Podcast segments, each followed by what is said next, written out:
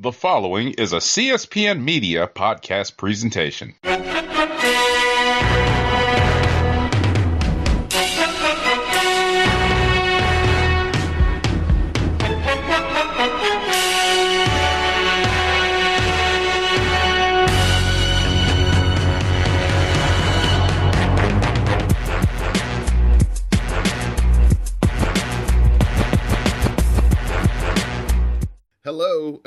To Know the Score.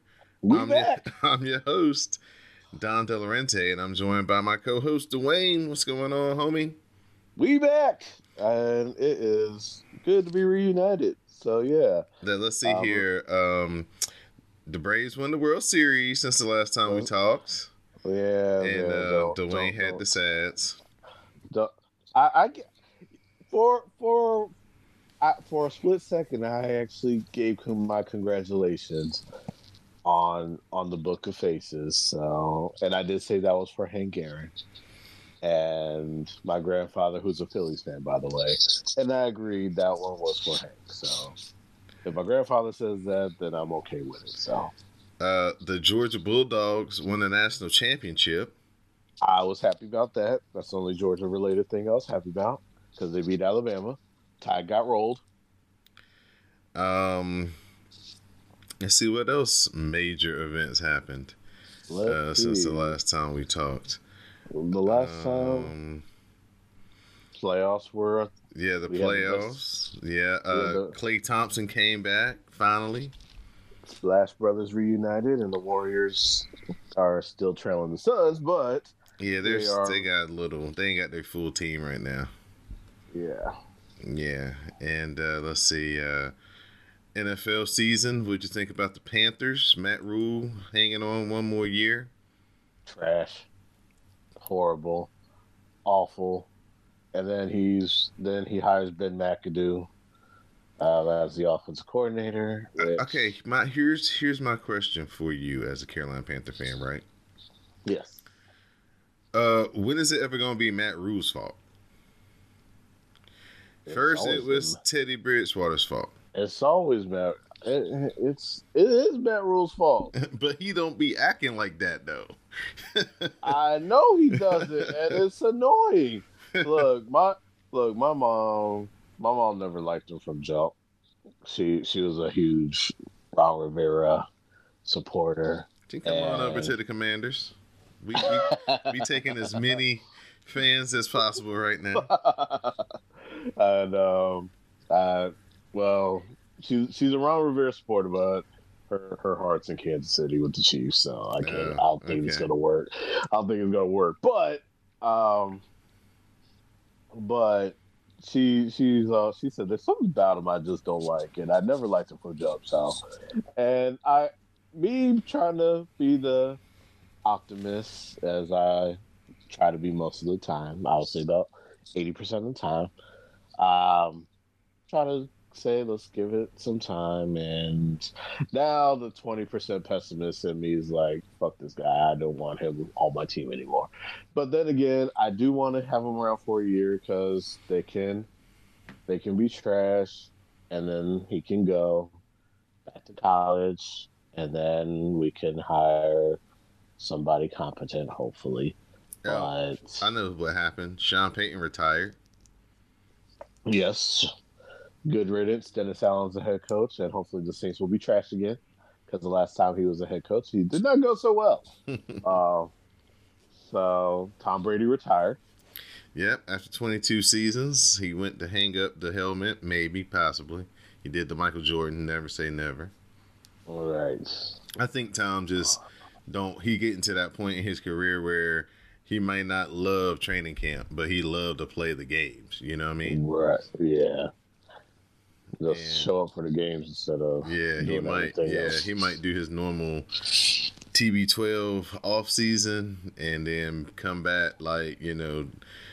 I think where they got three preseason games now. Come back in that, Yeah. that little two week gap between the last preseason game and the regular season starting.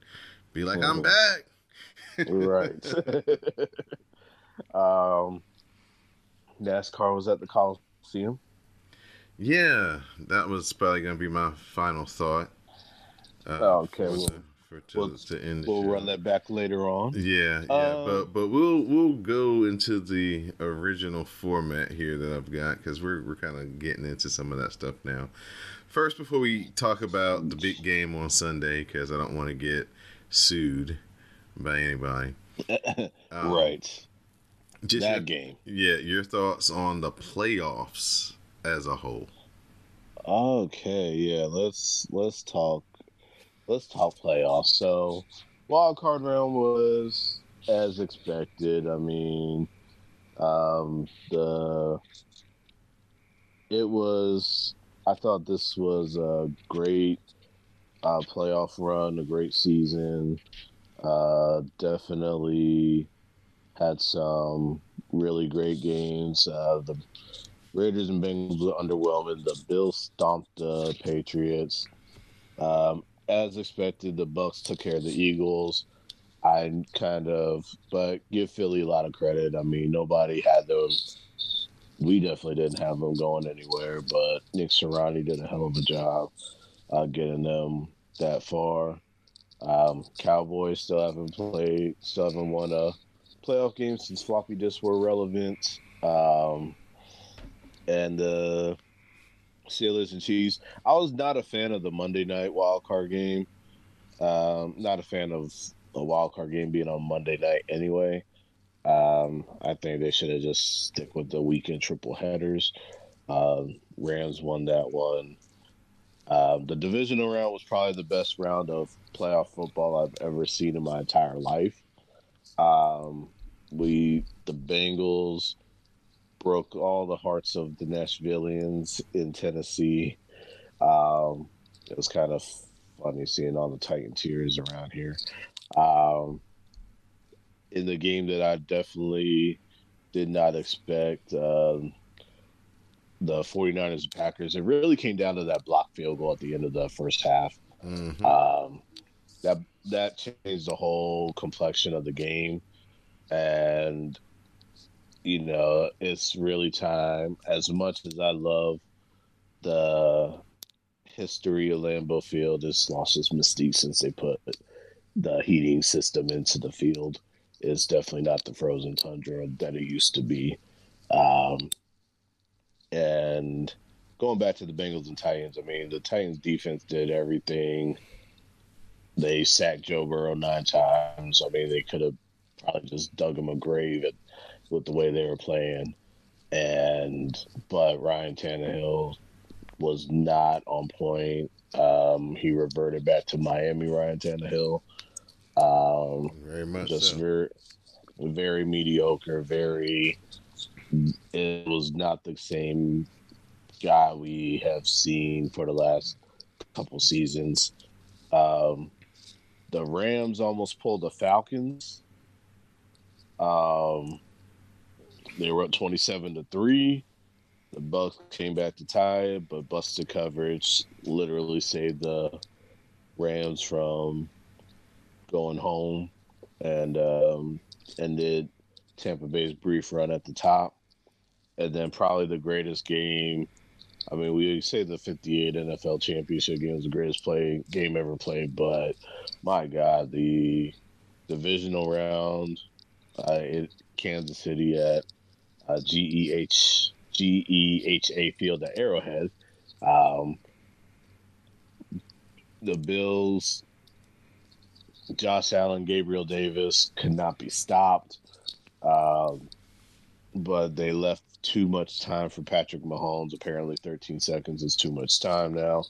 Um, the Bills did everything right, stopping the deep ball, but with Tyreek Hill speed, Eric Bieniemy, Andy Reid made the adjustment to have him go underneath and using speed. That worked to their advantage. Chiefs won the toss, won the game in overtime. Um, and then the championship game, another overtime game at Arrowhead. The Chiefs got the ball, but this time it was Patrick Mahomes. Uh, didn't he throw an interception in over? Yeah, he did. He threw an interception in overtime. And the mistake that he couldn't do against the Bills, the Bengals were able to capitalize. It was I think it was Vonn Bell that made the that made the interception, and um, the Bengals win the AFC, and then and then the uh, just put in perspective. Zac Taylor was in elementary school, and the Bengals last went to the Super Bowl.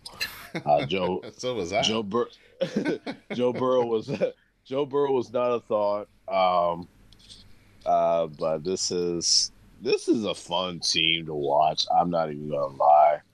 Um, they may be in the fake Queen City, but they are the real AFC champs.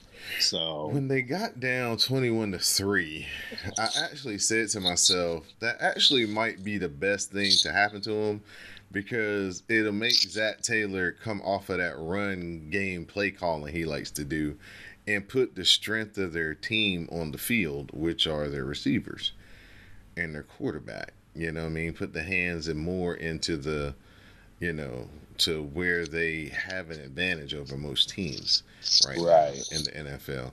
I know, um, you know, he's from the Sean McVay school where, you know, they want to establish a run and throw when they want to and things like that. But when you have such a dynamic trio of wide receivers plus a running back that can catch the ball out of the backfield, doesn't look like, I mean, he's going to try it because it's the Super Bowl. You may only get a chance to play in it once. Usman is going to try to play on that bad knee. Oh yeah, he's if, out. Yeah, if, but if he was, you know, at his full capabilities too, that's that- five options. yeah, that passing game, that spread you out passing game is deadly, man. But they only seem to kind of go to it in their desperation. Or, um, you know, if they clearly understand, like when they played the Ravens the second time, uh, when the Ravens lost like four quarterbacks in one game, it's like, okay. You know what I'm saying? We're, we're just chug it up every time. You know what I'm saying? But uh, yeah, 21 to 3, I kind of thought to myself, hmm, at least they'll start, you know, using their receivers more. And I and to me, I feel like that's really where they have a strength. But it's also a weakness because they don't have the best offensive line. They don't even have a top 15 offensive line if you go by, you know, whatever metrics they use to rank offensive lines. So that's what makes Sunday so tricky for them because you don't just want to just run into Aaron Donald on first down every time and you know get the second and eight, third and seven Mm, the whole Right. game. You know what I mean?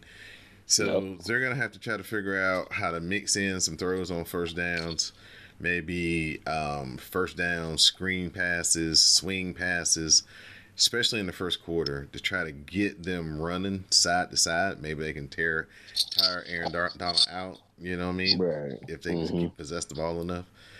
And then, you know, slow the pass rush down by, you know, just kind of having them tired. Maybe Mhm. uh, something that they could they could do.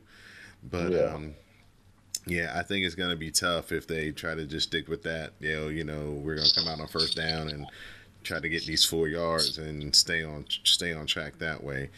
Um, as far as the Rams go, I thought McVay totally got scared against Tampa Bay. He could have blew them out if he kept throwing the ball.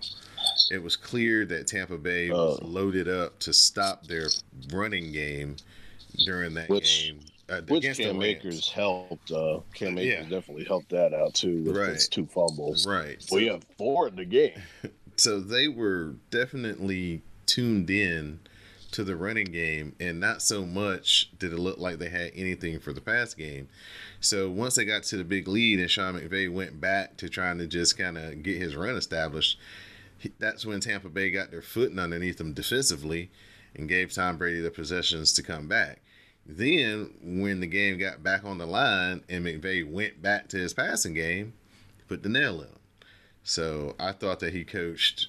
Um, he didn't really understand or under or feel the game in that particular game. And then against the 49ers, he had two bad challenges that really could have set them back um, in that game if you know uh, Kyle Shanahan wouldn't have been afraid of his quarterback, which you know is what it is. You know, Jimmy G is is going to be looking for a new home. Um, Oh yeah. so, but I, I thought the 49ers definitely had that game in their grasp Oh, yeah, in the third did. quarter. Um, he didn't go for it. They're kind of around a 40. They elected to take the penalty and punt, and that kind of got things rolling there for uh, the Oh, Rams, and, uh, Right. and, and and and got them, you know, got their legs back under them. And as a result, now the Rams will be in their own stadium, but as the visiting team. Right, right. Um, the M- MVP and, and all those the honors came out where we had Aaron Rodgers winning the MVP again back to back this year. Back to back. Uh, T.J. Watt Defensive Player of the Year back to back. Even though I felt like he was hurt most of the season, I didn't really. It's like man, some of the numbers Pittsburgh's defense was giving up this year. I was like, is he out there playing? right. Apparently he was. Uh, Mike Vrabel, uh, Coach of the Year. Even though, even though he had a very disappointing playoff exit, but okay, whatever. Hey man, that's it's a regular season award, sir. Regular season award. I guess. And then we had uh, Tony Boselli, Leroy Butler, Bryant Young, uh, Sam Mills, Dick Vermeil. Oh my gosh. Shout out Richard Seymour. Yeah, Richard Seymour, and like a old one of the the very first like oh, the um, supervisor of officials for the NFL make up the uh, Hall of Fame class for this year. So no Devin Hester, no Andre Johnson, no Zach Thomas, um, Yeah. No Steve Smith. no Steve Smith. Yeah, so those. those But Sam Mills, though. Sam Mills, rest in peace. Yeah, from yeah. went um, from being told he was too small to being the heart and soul of the Panthers. Yep, yep. Sam Mills definitely, uh, not only as a player but also as a coach, um, left a, a, a large legacy, especially in the Charlotte area. Um, you know, he has a statue out front of the stadium. Um, everything that the Panthers do as far as their messaging and slogan with the keep pounding is Yes. dedicated and created by him during his Mhm. uh, fight with cancer. 2003 Super Bowl. I remember Sam Mills as a as a young kid uh, uh, with the dome the Dome Patrol, uh, Pat Swilling, Rickey Jackson, and Sam Mills uh, playing for the Saints. Uh, Yeah, back in the day, um, uh, their the defense was uh, the Aints. yeah. Well, they had a couple of good years there, where they weren't quite so bad. Bobby Hebert quarterbacking out there, but the defense was uh, definitely the uh, the star of the show, and Sam Mills was a big part of that. So, um, yeah, so that's that's awesome that that he finally got into the Hall of Fame. Um, as we talked about earlier, uh, Washington they finally chose a new nickname. Uh, they are no longer the football team. we are commanders. Da, da, da. They are the Washington Commanders. And I couldn't wait for this show because I want to know how do you feel about this name?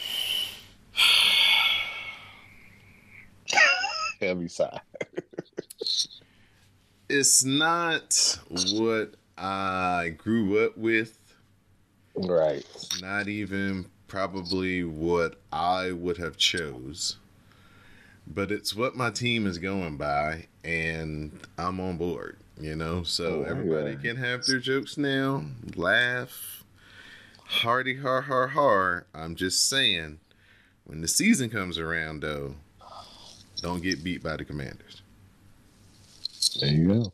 The Panthers will though, so I, I'm going to get my jokes in, and I'm going to make jokes about the Panthers getting beat by the Commanders. So it's all good over here because I have no faith in Matt Rhule whatsoever. So, um, yeah, and I will say this: that white jersey is very, very. It's the best jersey of the three. Oh, they got to do some work to it. It's not. It's not burgundy. It's like cranberry. They need to burgundy it, burgundy it Oh. up some more. It looks like, like Atlanta. Oh yeah, Yeah. but The, it's still it's it's better than the home. Uh, it's better than the um, home jersey, and I don't. Lo- and the black would be fine if it wasn't for that W in the middle of the helmet. I'm not a fan of that. yeah, the helmet itself doesn't look that fly, but the jersey, the black jersey, looks pretty good. Um, on some real deal Holyfield stuff. Brian Flores is like, man, I'm fed up. Y'all Oh, he's, out here uh, got me running around the country, uh, taking these flights to these sham interviews, and I already know who y'all gonna pick, but y'all got to satisfy these rules, and y'all using me. And he's like, he is not having it, so he sues the NFL over their hiring tra- practices towards minorities. Um, you know, NFL comes out ten minutes after the lawsuit is dropped and says that the the the claims are unfounded, and then ever since then they've been backtracking and trying to, you know, cover. They've their- been they've been doing Homer Simpson into the bush. yeah, they've been trying to fade fade back off of that statement. Um, you know, we got Lovie Smith hired by the Texans. Okay, whoop de doo. You got, um, you know, you got, um, you got Louis Riddick being interviewed for, the, uh, you know, a GM job, but you know that's happened like every year for the past like seven Yeah. years. He's still on TV. Um, right, and then and then um, the Dolphins trying to claim Mike McDaniel, but I'm not sure about that at all. Man, that's like the Saints trying to claim Dennis Allen. Exactly. That's what I'm saying. That's exactly what I'm saying. Like, don't try. And, and well, if that's the sad- case, the sad thing, here's the thing though. I got a connection to the Dolphins actually. Um, their GM, Chris Grier. yeah. That's my cousin. Ah, Yeah. Yeah.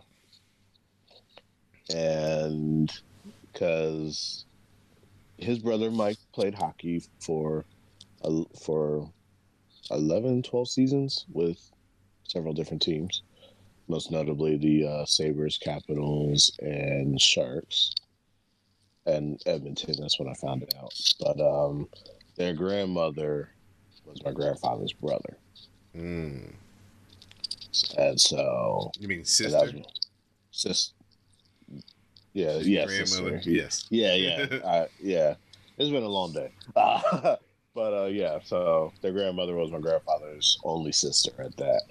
Um, so and it was actually, it was actually um, my aunt Lavetta, their grandmother, who told me about both of them. So, um, so when I get into this whole, because I know they hit Chris and Chris and Ryan, because Flores had their issues anyway. And then with the whole Stephen Ross trying to get a, basically incentivizing losing so they could get a high draft pick. And Hue Jackson has come out in support of this, saying this happened to me in Cleveland. Yeah. He was like, "Look at my record, dog. Look at my record." Right. you know how hard it is to only win one game? It's the Right. NFL. Even sorry teams win three. Right. it's like so this this lawsuit is pretty huge uh because and it's already it's already I mean the NFL's already been in a bad light for a very long time. I mean they, then it goes back to the whole Jay Z thing. This whole Jay Z we knew that was a sham from jump we knew that we knew that um, it wasn't about social justice. I mean, it's gonna give us a dope halftime show every year, That's about it. but you know, Especially this one. yeah, I'm very. I'm looking forward to this one. but you know, it ain't going. Here's the deal, just like with everything, man. If you don't have any black people in charge or any black people in the power role to hire and fire people, then you ain't gonna get no black people hired or fired in most cases. Or if the person gets fired, it's gonna be like Tubby Smith or Lovie Smith, excuse me, where he's gonna go to a team that's real sorry. He gonna get fired anyway. right. And You the know what I'm only, saying? Or, the only or- exception to this is Mike Tomlin. Yeah, or they do him like Jim Caldwell. He go to a sorry spot and do well far better than they expected, and then when you know, he kind of max out in like the division around, they'd just be like, okay, we got to fire you. Right. Yeah, which is highly disrespectful. Right. Well, it's like the ultimate slap in the face. Like I, especially with the Lions, like who who is able to re- revive the Lions and then like The only, Jim the only time they've been good in my me in my recent history of my life is they had two black coaches, Wayne Fontes and um, Jim, Jim Caldwell. Caldwell. everybody Yes. else, well, Bobby Ross had them Bobby good for like a couple yeah. years, but everybody else has been trash. Right, and it did not help this year with Dan Campbell, so that didn't work out either. Well, at least they play hard. I give them that. They play hard. Yeah. I, I do. I. I did enjoy, even though they came up short on a lot of uh, games. I like the way that they played. I like that they they Shout out to effort. St. Brown though. That kid is going to be a feature of that team. Um, Yeah, they got to figure out something at quarterback, just like ninety percent of the NFL does. Yes, especially Carolina. Uh, Washington too, man. But I mean, you know, Ron Rivera's. See, this is what you don't want to do. Ron Rivera's already come out here and talking about, you know, Taylor Heinicke and what we kind of dealt with the past two years is below the bar, below the expectations, and he's they're gonna make a move in this offseason to to to to address that and raise the bar, right? hmm But when you if you show up with Jimmy Garoppolo, you know, people gonna be like, "Oh, I thought you was gonna do something, Holmes." Oh, because you know they they trying to they trying to start up Russell Wilson, right? To Washington. Mm-hmm. But a we don't really have a quarterback to give them back because you know they probably gonna be that's the first thing they're gonna probably say is like we need a quarterback back. We don't really have anybody they probably gonna want. So that means we have to throw in extra draft pick, first round pick for that. That you really can't afford to give Right, up. right. We're gonna give have to give away this year's draft pick to make it happen, and probably one of our defensive linemen. which is uh main cog of your defense right, Right. now. So it's like, okay. Or sign Scherff and trade him with, you know, trade Russell Wilson and Brandon Scherff or whatever. But it's still like diminishing the team that You he's see, coming yeah, to. because you're losing your best lineman Right. So, to, I mean, dim- yeah. get a diminished Russell Wilson. Right. Russell Wilson ain't the same. Right. Russell this isn't Wilson. yeah, this isn't Russell Wilson from five years ago where he wants to run around and move out the way. Russell Wilson wants to stand in the pocket and just throw the ball now. Right. You know what I'm saying? So that's the reason why I'm like And he not- will be running for his life. Right. It's not smart to promise this big addition when, I- you know, to give yeah, back. I, I feel like this. We should just try to get Derek Carr. I'd be satisfied with that. Yeah. If McDaniels and him don't see eye to eye, you know, who's to know, you know, with Josh McDaniels coming in. Um, Oh yeah. well, I you know, Rick- as, uh, as quarterback. don't be surprised if Jimmy G goes, uh, goes Yeah. to uh, Vegas. Yeah, but you know, and still Washington may still be on the outside looking in, dude, because you know I, I ju- they just don't have enough good players to be able to afford to give up any to get the quality caliber quarterback that they want to have that Ron Rivera has promised. Because he's talking Right. about, you know, Deshaun Watson, uh, Russell Wilson, or Aaron Rodgers type level. He's talking about tier one level quarterbacks. Right. You know, And and no, and nobody wants and and no, you know, nobody wants empty promises. You know, it's like Right, right. Just say, hey, we're looking to mm-hmm. upgrade the position, and then when you get a Derek Carr, everybody's like, okay, he's better than Taylor Heinicke. that's a, that right. with That's an upgrade. There's your upgrade right there. we can work with that. now, now you're setting the expectation. You go for a top level quarterback, and you know, no disrespect to Derek Carr. I mean, he definitely is a good QB. He's a consistent quarterback, but he's not on that tier one level you just mentioned. Right. Um, When we mess around and end up with Mitch Trubisky, because or can or, Or- look, at least you're not stuck with Sam Darnold for another year. For Marcus 19 million. Mariota or somebody like that, then it's gonna be like, oh, this What is the best. Then you- to be like, oh, well, this is the best what an do. upgrade! you know, have people like, what are what an upgrade? Yeah. So, And, and look, at least at least the at least there there's hope for a better quarterback situation in Washington. I- there's no hope for that in Carolina. I was I would hope they draft that kid from Western Kentucky who led the uh, country in passing touch Oh, yards and touchdowns and uh, all that all that. Yeah, I draft that kid. I like the way I like the way the ball comes out of his hand. He he gets back there quick, throws that shit, bang, boom, boom. I don't know if he can read defenses, but that I mean, we already have that issue as it is with Sam, so it's like, uh, do we really need another guy that can't read a defense? Because I mean Kenny Pickett, all right, Desmond. They Ridder, already- uh, And that's the problem. They're already enamored with Kenny Pickett. I don't like it. yeah, so- Like, oh, you're talking about Bailey Zappe? That's what it is. yeah, Um, him.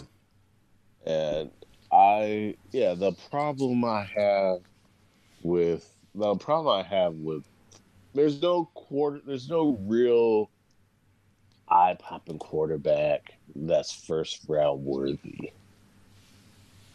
Yeah, you're gonna have to dig in the crates this year to get you. Uh, uh, You uh, really uh, have to do that. which you- is why I, would love for the Panthers to just tank. no, they can't do that no more. Brian Flores not out at everybody. Yeah, he, look, I I don't care. I don't care at this point. If it gets rid of Matt Rhule, I don't care. And, and well, Joe Burrow's performance makes me, re- even though don't get me wrong, it, he's what we needed, especially coming in off the season before. But man, it would look a lot better if we would have picked Justin Herbert at number two. instead of Chase Young. I mean, you know, he had a great rookie year, don't get me wrong, but you know, second year really didn't do anything and then second half of the season got Okay. hurt. right, you know, and then Joe Burrow, is you it- know, got hurt and then came back the next season and now he in the Super Bowl. right. But if you really look at it, though, maybe, it, and this is where, and of course, this is where when you're a young player, when teams are on to you, you have to figure out the adjustment. And I think teams figured out Chase Young, and he just didn't make the adjustment that he got hurt. Yeah, because he was trying to run around people instead of dang on like engaging them and Right. then like doing his moves. He's out there like doing He's five basketball yards moves. out. Yeah. Yeah, he's five yards out trying to come back in. By the time he's there, the ball's already out. Or he goes so far out, he leave a big ass spot. So if they do get pressure up the middle, there's a big old five yard lane for them to run through. Like, dude, Right. what are you doing? Just Yeah. too much freelancing, and and hopefully maybe. You know, they'll be like, "Hey, we tried it your way last year. This year, we're gonna rein you in and make you play the defense the way it's supposed to be played." But Right. we'll So since this big game on Sunday is going to be the last game of the NFL season, in a couple months, we are going to have yet another iteration of spring football. Oh yes, bringing it back. They're bringing it back, uh, the USFL. Um, and so I will say this uh, with the unfortunate demise of the XFL, re- the reboot of, and I really honestly don't have as much confidence in the future of the XFL. I mean, I hope it's successful. I really want it to work, but um, it's going to be a hard follow after what they did before COVID happened. Because I think, I think that They actually had some version. momentum for that second version of it. they did, and they had they had great momentum, and it's it's um it just it sucks that the pandemic ruined that, and and so now I'm looking at now, and then the year before the AAF, which was off to a decent start, but it looked like Charlie Ebersol was really over his head when he did it, and then um, Tom Dundon, which in hindsight he did the right thing because it was such a money drain, Tom, and he just Tom Dundon. Tom Dundon wanted the, the the analytics department for that thing. That's what. He, Yeah, which which worked out because the Carolina Hurricanes are the one of the best teams in the NHL.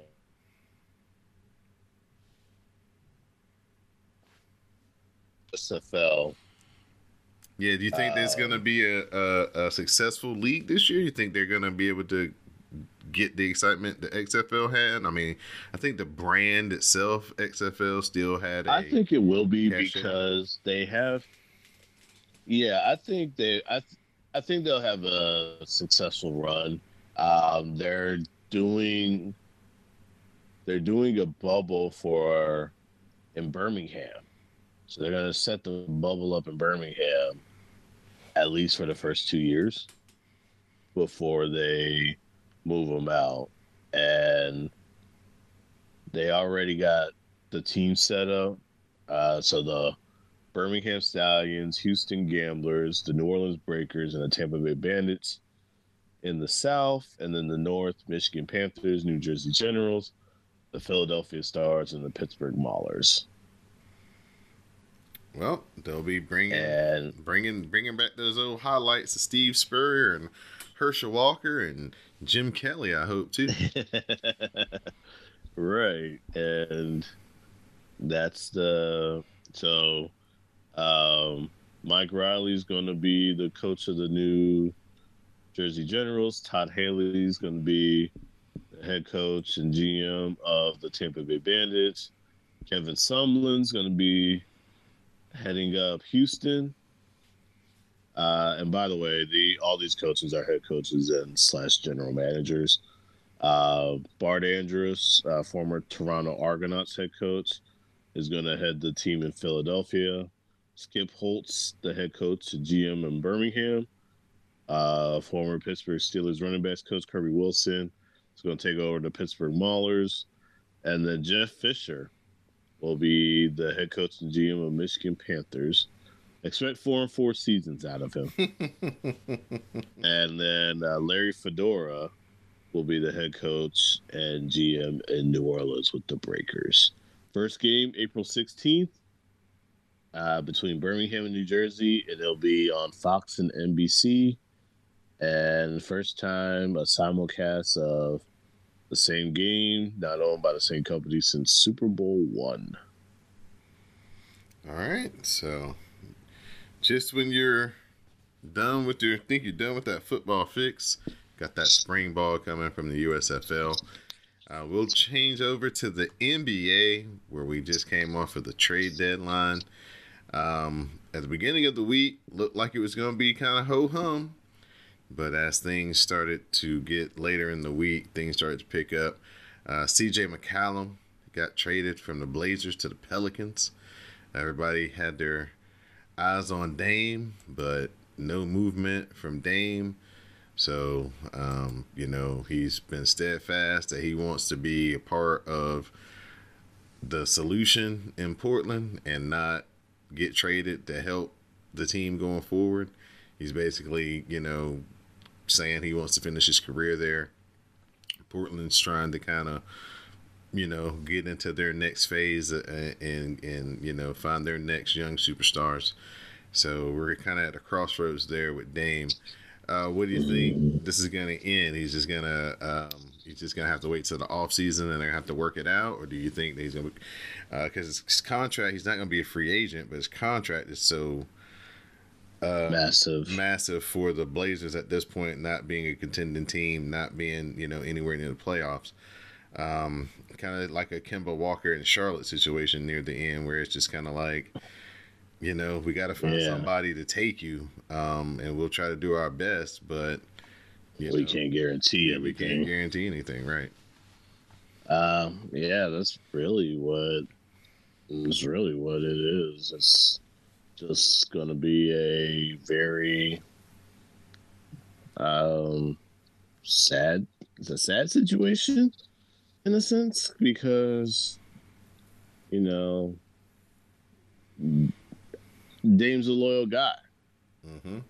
Like Kemba was a loyal guy as well, and but I also know both of them they have the innate desire to win, and now teams are being smarter because they don't want any big contracts, but and no, uh, there's like no real big supporting cast member or a superstar or a top tier star that really wants to play in Portland, even though Portland's got one of the best fan bases in the NBA. That's not that's no debate. I mean, they are they're loyal to the core there. But I know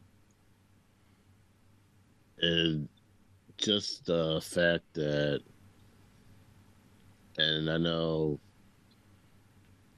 it's gonna be tough to find a team. I mean, someone will either have to mortgage their future for an aging star, because you know Dame's getting up there, Right. and not just. Um, I mean, of course, he's young age wise, but NBA basketball wise, he's got a lot of miles on him uh, with the playoff runs and and just all you know. He played four years, uh, which is a rarity nowadays.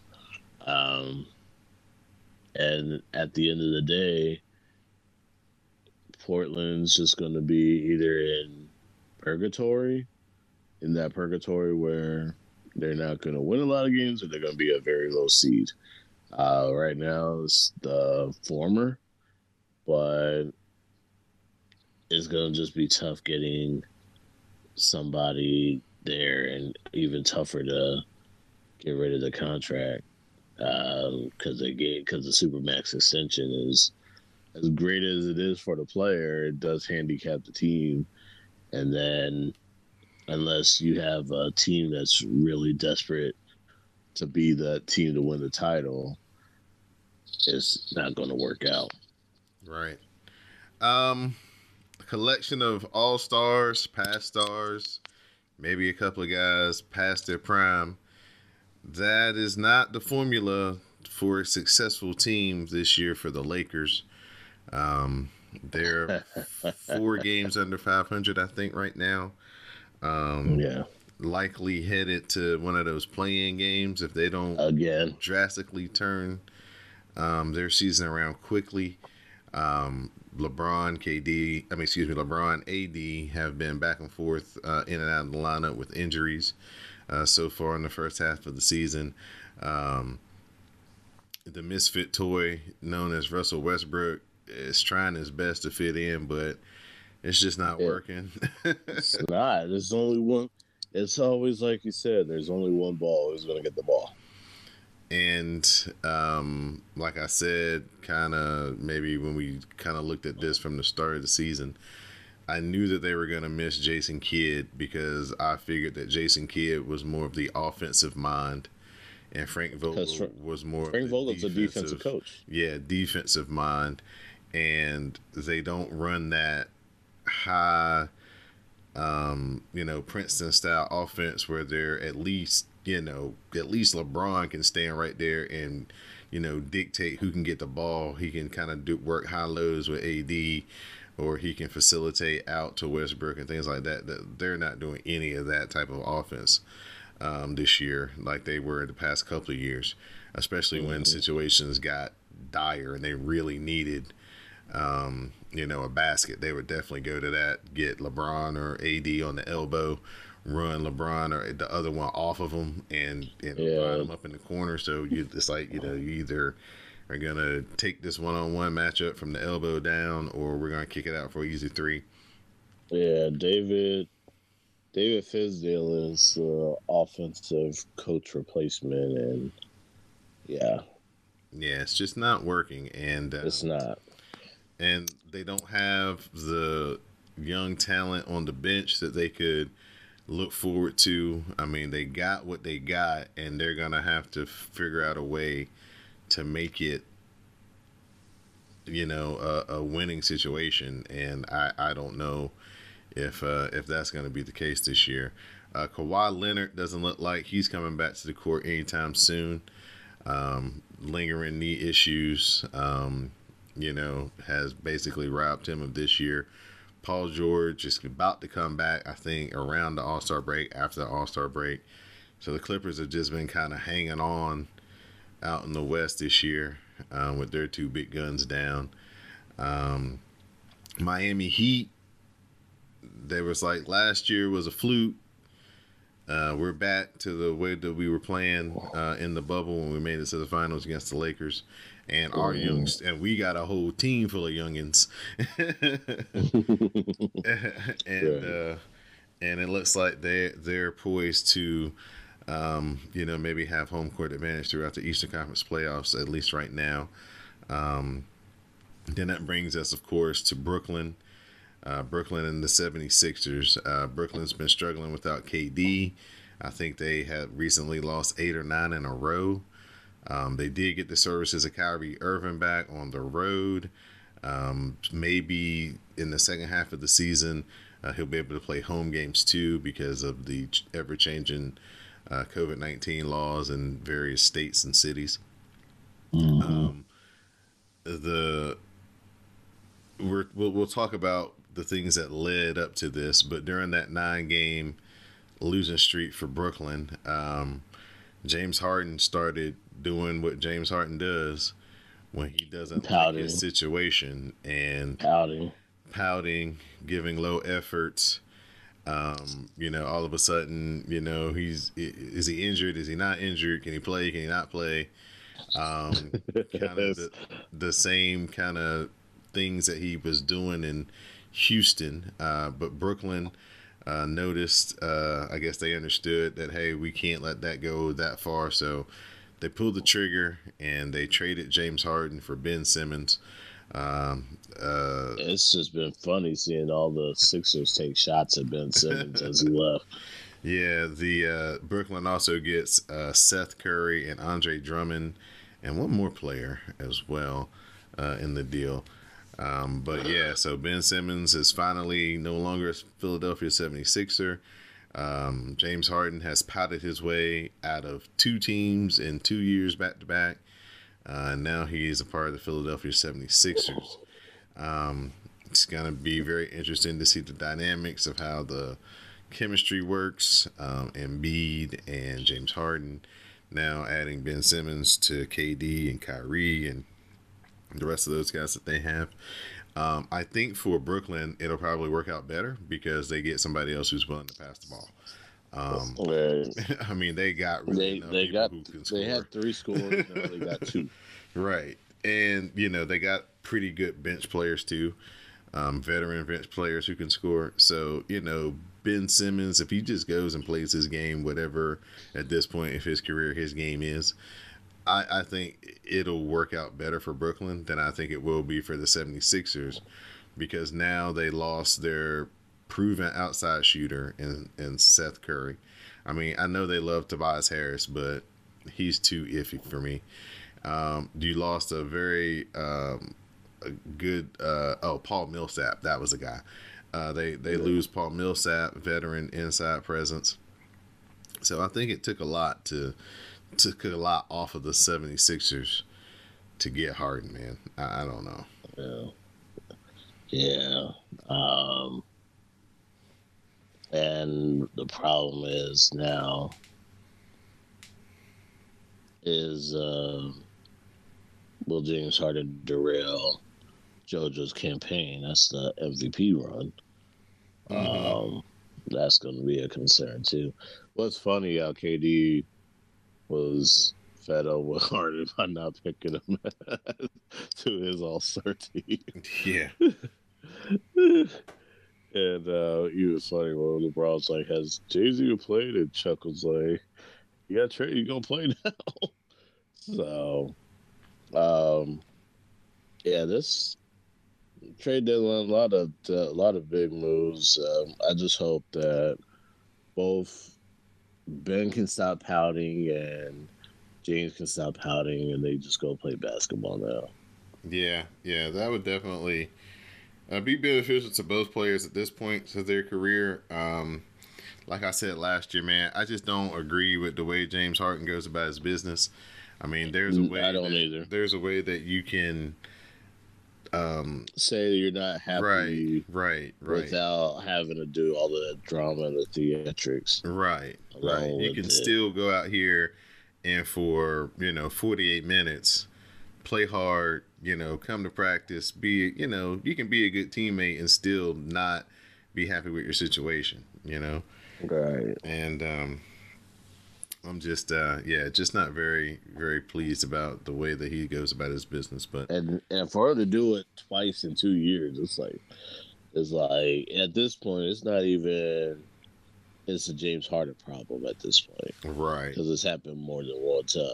right, and it does not get any less infuriating or annoying. And if it infuriates, you know, it infuriates, you know, someone like myself who's, you know, indifferent to the Nets and the Sixers and things of that sort, but when it's affecting, when it's altering people's lives, that that can be a problem.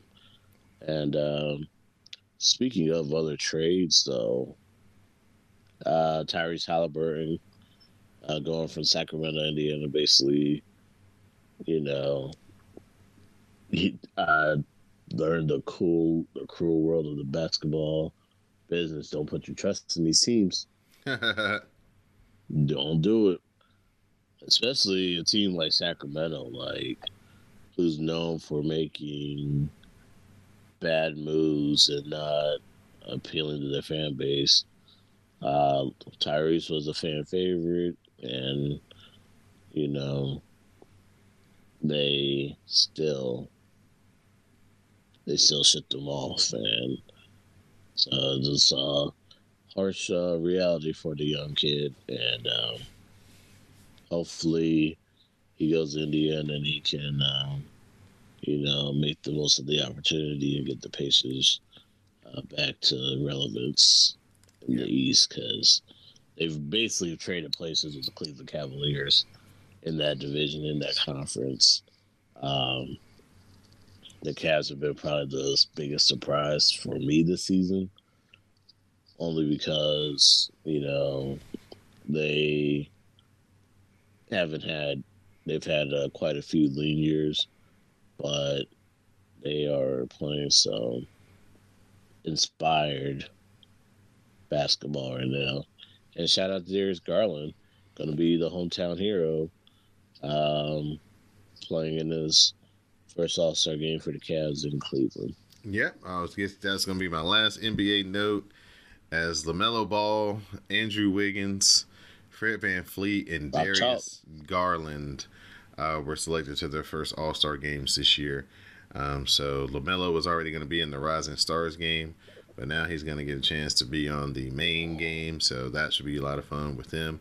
Uh, Andrew Wiggins definitely seems to have finally soaked up enough game from Steve Kerr and Steph and Draymond, put it all together, and Best uh, trade that happened. and uh, looks like a you know looks like the second half of his career may fulfill the promise that you know everybody you know saw that he had coming I, out of college. I knew he had it all along. I believed in that man. Just like I believed in DeMar DeRozan being an All Star. I said he was one of the best shooting guards in the league, and I got ridiculed for it 10, over ten years ago. I ain't forgot that. I'm still mad about that. I, I and I tell people I'm like I, I should I should go run it back and be like I told you so. I told you so. I told you so. Uh, now we'll shift the focus over to college basketball really quick. Uh, we're getting uh, closer to March Madness. We're here.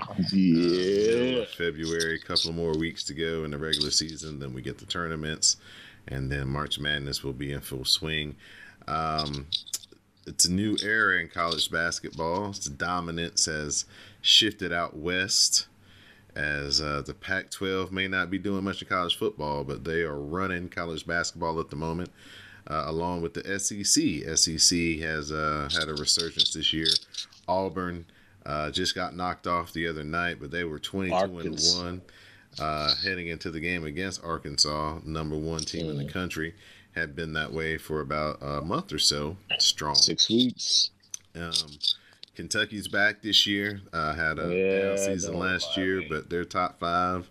Uh, Don't remind uh, me. I'm this still year. not over them. still not over them kicking Kansas' ass at Allen Fieldhouse. uh, I could take a road loss, but not a loss at Allen Fieldhouse. That just hurts. Big Twelve is, is is being represented in top twenty five pretty well. Uh, Texas, Baylor, Kansas, I was about to say, don't you forget. um, but the ACC, the tried and true man, it's it's been a down year. Um, only team that's ranked is Duke. Uh, Wake Forest has been close a couple of weeks, but not quite broken in to the top twenty five. Um, Carolina, uh, and Hyde. Um, don't know which team you're going to get. You're going to get the team that hit 10 threes against NC State in the first half. You're going to get the team that only made like 10 baskets through like 18 minutes of basketball against Duke last weekend. I mean, eh, I, I don't know. Um, And having that game on a Saturday instead of a Wednesday was really strange. yeah, man, that's what happens because it's no longer um, A you know, traditional Jefferson. conference. Yeah, well, it's no longer Jefferson Pilot controlling it like it used to be. Oh, that yeah. game used to always be the first Wednesday in February, Right. and uh, they uh, they have you know They now try- that they've you know redone everything for TV and big money and things like that. So now you know they know that more people will watch it on a national On a s- basis on uh, a Saturday. on a Saturday than they will on a weekday because during the weekday that was more of a regional thing, and uh, you know ESPN doesn't do anything regional. Um, but yeah, you're right. It definitely was weird. Um, Virginia beat Duke after they killed Carolina on on uh, last Saturday. So that Monday they come back and fall on a buzzer beater. So I mean, you know, they, their players Griffin and Banchero couldn't miss against Carolina. They couldn't hit anything against Virginia. It just goes to show right. how fragile, you know, from game to game these uh these things can be. So fluid. Yeah, yeah. But uh any surprise that's- to you in the college basketball season though? Um, Texas, I mean, that was expected with uh, Chris Beard taking over.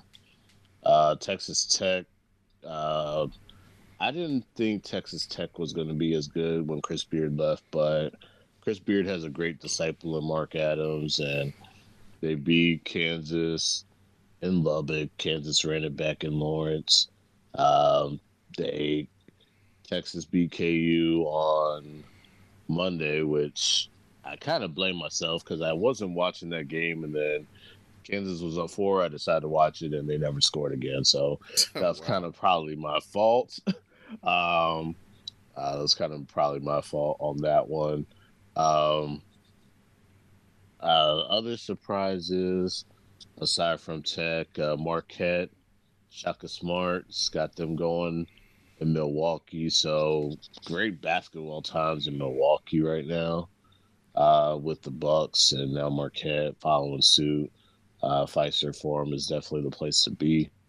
Um, St. Mary's, they'll probably give Gonzaga a run in the West Coast Conference. Murray State is ranked at 22 and 2 um, out in the OVC. Uh, they're 13 and 0 in the OVC. Um, their biggest competition is still Belmont and Morehead State as well. Um, but Murray State's playing very well. Uh, Ja Morant's alma mater. Um, and then I would say, yeah, like you said, the Pac 12's got a resurgence, but the, the conference is really surprising me is the West Coast because you have uh, Gonzaga 20 and 2, you got St. Mary's 20 and 5. Santa Clara 17 and 8, San Francisco's 20 and 6, BYU's 18 and 8. So they may not get into the tournament. They may not get though at large bids, most likely, but one of these teams, other than Gonzaga, could possibly steal steal a bid out the West Coast. So be on the lookout for that. Um, if I can go alma mater for a second, um, A&T's first year in the Big South, not pretty average right now. Uh, 10 and 15, 5 and 6. They're doing better than Hampton, but Hampton's about to bolt the Big South to the CAA. And and uh, A&T is looking, they have explored following suit there. All right. Well, a little bit of college basketball there to wrap up this edition of Know the Score. But before we totally get out of here, I'm going to turn it over to Dwayne for his final thought and his shout outs. Do we have to have final thought? Because I got thoughts, man. It's been a while. uh, but um, uh, great to be back with you, Don. I got to say shout out to everybody at the CSPN. Uh, the Wrestlecast has been very the live tweets during all the wrestling events throughout the week. Um, and I gotta say, I am definitely bought into AEW as well. It's t- it took me a while, but I'm definitely all in. Still not a Shivani fan. Um, Sean may kill me for that, but I don't care. Um, but back to the sports here. Uh, my final thought is in baseball. Um, we are in this MLB lockout, 70 days into the lockout. Um, uh, it's been kind of uh, non. We actually had some movement in the lockout because uh, it's really been quiet for most of the uh, winter. Um, the MLB has basically said they are looking to they are looking to um, bring in the universal DH, um, which would basically eliminate the pitcher batting in the National League ballparks and I'm conflicted on it. I mean, as a as a, a uh, traditionalist growing up, I've always known AL's been the league with the designated hitter. National League has been the ones with the pitcher, basically. Both in the National League, which caused that to happen. But it's been like that since like 1973, I think, when the uh, DH rule came into play. But it's going to be in both leagues. I mean, Major League Baseball is really just under one umbrella. The AL and NL are not separate entities anymore. Um, they're all under the umbrella of Major League Baseball. And when I look at, but I also look at it as a fact where uh, pitchers would get hurt because they were batting, i.e., Jacob DeGrom.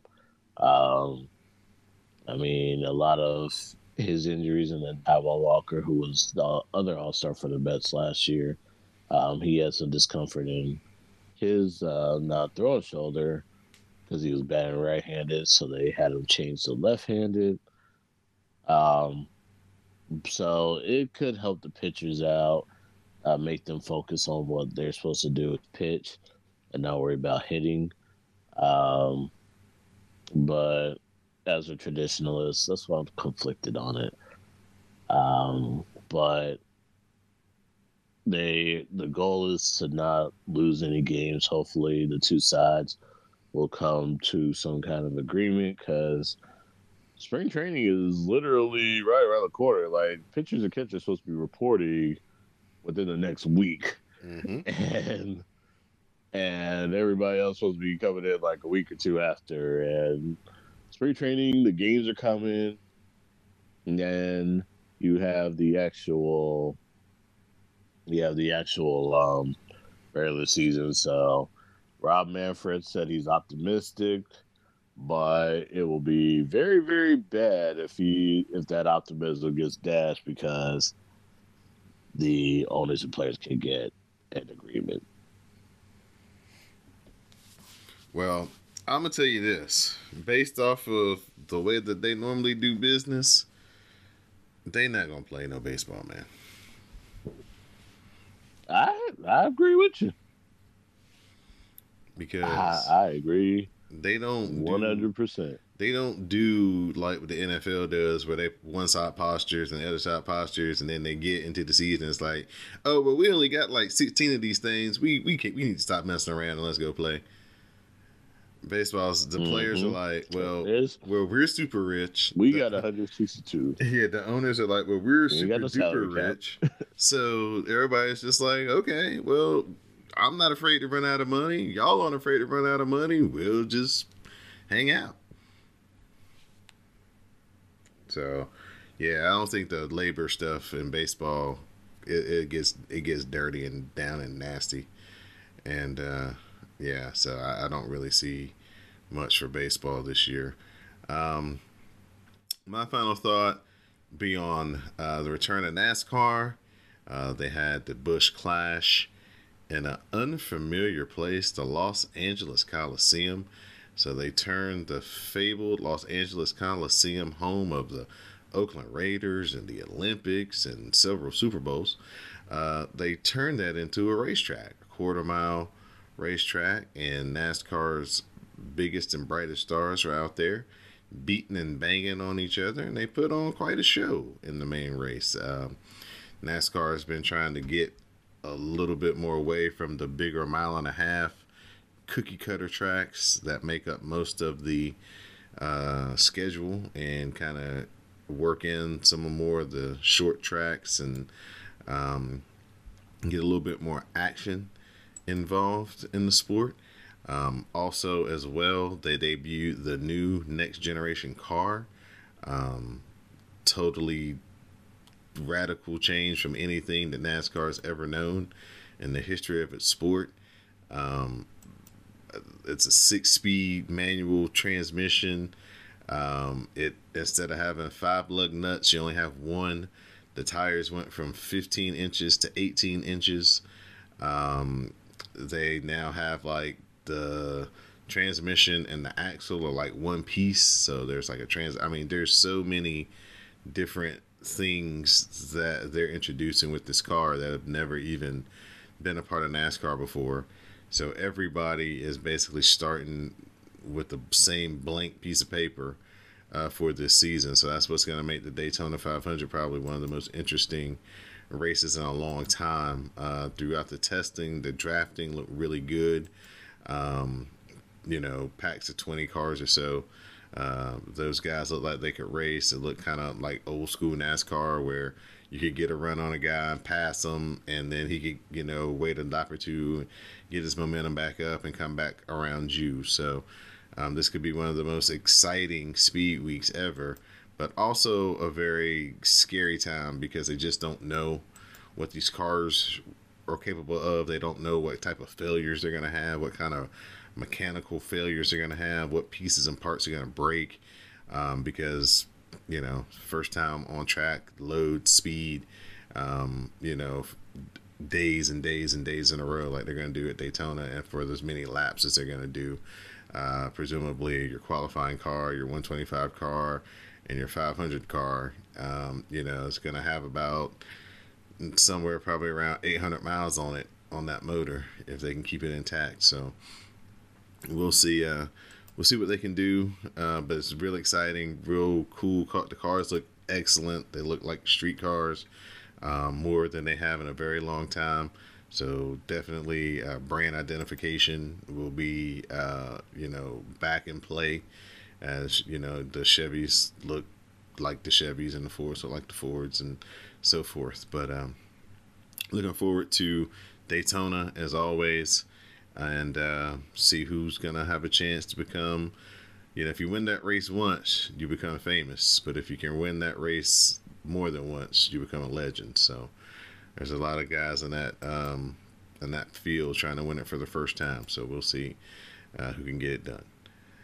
So for my co-host, Dwayne, I'm your host, Don Delarente.